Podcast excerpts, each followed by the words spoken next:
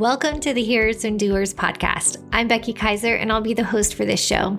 Do you need a space where you can show up just as you are? This is your place.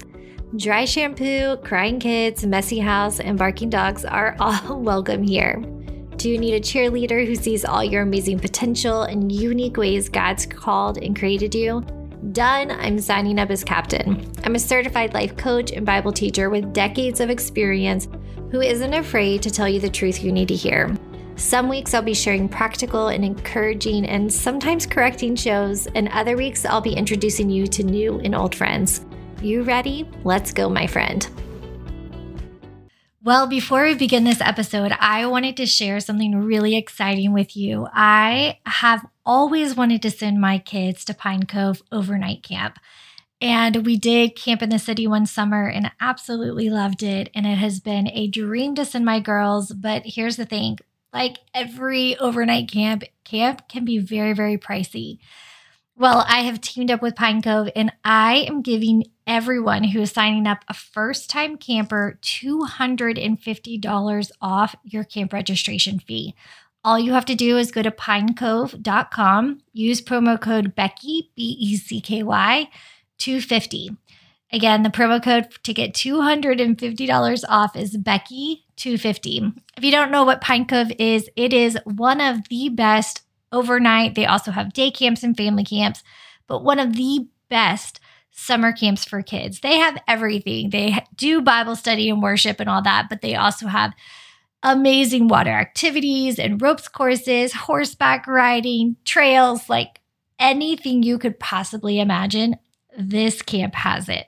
It is my one, my biggest regret from college is not going and being a counselor at Pine Cove because I saw how much fun it was for all my friends who did it. So I always said when I was in college, one day I'm going to send my kids there. And thanks to Pine Cove and their generosity, we all get to go to Pine Cove this summer. So go to pinecove.com, check it out. If you have any questions, feel free to DM me on Instagram. Again, that promo code for 250 off is Becky, B E C K Y, 250. All right, let's get started with today's episode. John 11, verses 1 through 27. A man was sick, Lazarus of Bethany, the town of Mary and her sister Martha. This was the same Mary who massaged the Lord's feet with aromatic oils and then wiped them with her hair. It was her brother Lazarus who was sick. So their sister sent to Jesus, Master, the one you love so very much is sick. And when Jesus got the message, he said, The sickness is not fatal it will become an occasion to show God's glory by glorifying God's Son. Jesus loved Martha and her sister and Lazarus. But oddly, when he heard that Lazarus was sick, he stayed on where he was for two more days. After the two days, he said to his disciples, Let's go back to Judea. And they said, Rabbi, you can't do that. The Jews are out to kill you. You're going back? And Jesus replied, are there not 12 hours of daylight? Anyone who walks in daylight doesn't stumble because there's plenty of light from the sun. Walking at night, he might very well stumble because he can't go, he can't see where he's going. He said these things and then announced, Our friend Lazarus has fallen asleep. I'm going to wake him up. And the master said, and the disciples said, Master, if he's gone to sleep, he's he'll get a good rest and wake up feeling fine and Jesus was talking about death, while his disciples thought he was talking about taking a nap. Then Jesus became explicit Lazarus died, and I'm glad for your sakes that I wasn't there. You're about to be given new grounds for believing. Now, let's go to him. That's when Thomas, the one called the twin, said to his companions, Come along, we might as well die with him. And when Jesus finally got there, he found Lazarus already four days dead. Bethany was near Jerusalem, only a couple miles away, and many of the Jews were visiting Mary and Martha, sympathizing with them over their brother. And Martha heard Jesus was coming and went out to meet him. Mary remained in the house. Martha said, Master, if you'd been here, my brother wouldn't have died. Even now I know that whatever you ask, God will he will give you. And Jesus said, Your brother will be raised up. And Martha said, I know that he will be raised up in the resurrection at the end time. You don't have to wait till the end. I am right now, resurrection and life. The one who believes in me, even though he or she dies, will live. And everyone who lives believing in me does not ultimately die at all. Do you believe this? Yes, Master. All along, I have believed that you are the Messiah and the Son of God who comes into the world.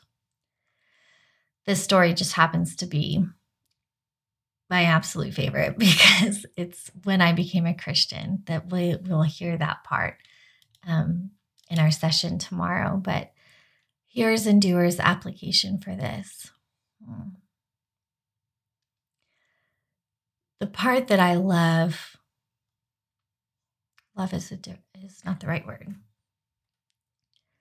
The part that I relate to about this, and I'm sure you do as well, is the frustration that God's timing never seems to match up with our own, right?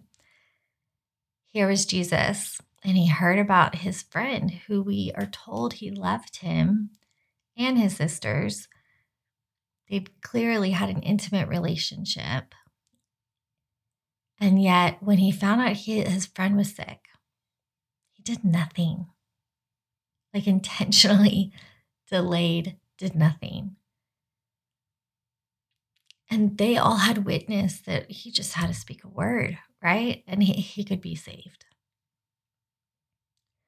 So, the doer application in this is really nothing but giving ourselves permission to be a little bit more like Martha. And as we'll see in the next the next episode, Mary as well. Master, if you'd been here, if you'd been here.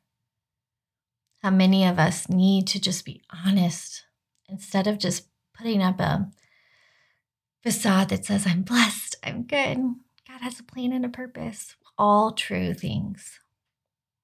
But it is also okay to say, Master, if you'd only been here.